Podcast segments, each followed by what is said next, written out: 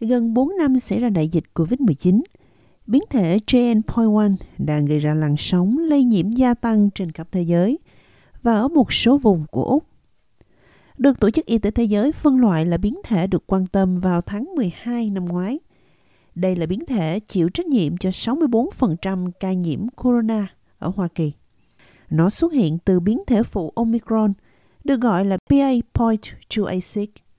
Giáo sư dịch tễ học Adrian Esterman của Đại học Nam Úc cho biết, sự thay đổi trong protein tăng đột biến của virus, khu vực mà virus bám vào tế bào, khiến nó dễ lây truyền hơn. Nó cho phép GN.1 trốn tránh hệ thống miễn dịch của chúng ta tốt hơn.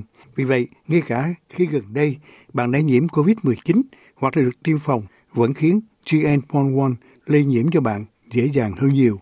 Đây là lý do chúng tôi thấy nó hiện đầu thống trị trên toàn thế giới. Khả năng lây truyền đó đang được chứng kiến ở Úc. Biến thể phụ Gen.1 hiện chiếm hơn 1 phần 3 số ca nhiễm COVID ở New South Wales và là biến thể phụ phổ biến nhất trong các mẫu nước thải ở Victoria. Cả hai tiểu bang đều chứng kiến sự gia tăng đột biến gần đây về số ca nhiễm và số ca nhập viện do COVID. Khoảng 400 người đã nhập viện ở New South Wales và 377 người ở Victoria, trong báo cáo 7 ngày mới nhất. Queensland đã chứng kiến số ca nhiễm tăng đột biến kéo dài kể từ tháng 10 năm ngoái. Vậy thì người Úc có nên lo lắng về làn sóng biến thể Gen.1 mới hay không? Giáo sư Esterman cho biết, mặc dù dễ lây truyền hơn, nhưng biến thể phụ được cho là tấn công hệ hô hấp, chứ không phải phổi, khiến bệnh ít nghiêm trọng hơn các biến thể khác, chẳng hạn như Delta. Nhưng đó là thông tin của một vài ngày trước.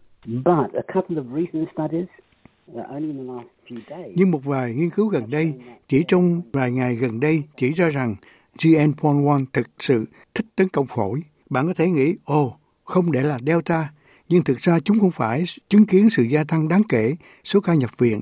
Dữ liệu thực tế cho thấy nó dường như không nghiêm trọng hơn, nhưng một số dữ liệu phòng thí nghiệm cho thấy điều đó có thể xảy ra.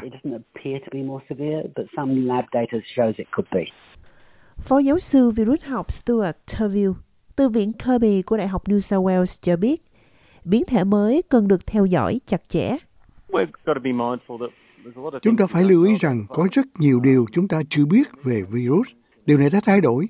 Chúng ta đang thấy nó được nhân lên rất nhiều lần trong phòng thí nghiệm, rất khác đối với nhiều biến thể khác mà chúng ta đã thấy trước đây. Giáo sư Esterman cho biết, vaccine được công bố từ tháng 12 có khả năng miễn dịch tốt hơn nhiều với các biến thể phụ Gen.1 và BA.286 so với những vaccine được phát hành trước đó. Đây là điều đáng lo ngại vì chỉ 22% những người từ 75 tuổi trở lên được tiêm vaccine tăng cường COVID-19 trong vòng 6 tháng qua. Đối với những người từ 65 đến 74 tuổi, chỉ có 15% được cập nhật các mũi tiêm mới. ATAC, cơ quan tư vấn vaccine của chính phủ Úc, khuyến nghị tiêm vaccine ngừa COVID 6 tháng một lần với những người trên 65 tuổi hoặc có nguy cơ mắc bệnh nghiêm trọng hơn. Đối với những người dưới 65 tuổi, nên tiêm nhắc lại hàng năm.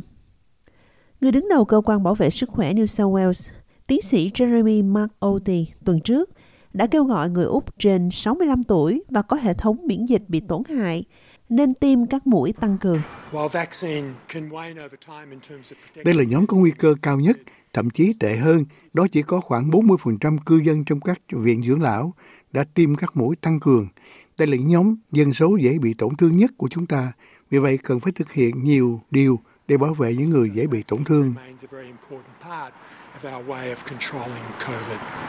Giáo sư Stuart Turville cho biết, ông hy vọng rằng khả năng miễn dịch của người dân sẽ được cải thiện theo thời gian với việc tung ra nhiều loại thuốc tăng cường hơn, giảm dần tác động của COVID-19.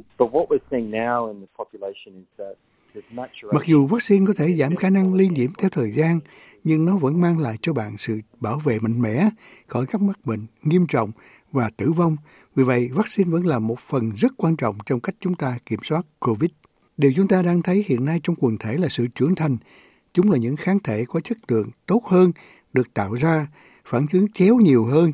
Chúng ta đang thấy các kháng thể thậm chí còn liên kết với các biến thể ở mức thời gian không tồn tại.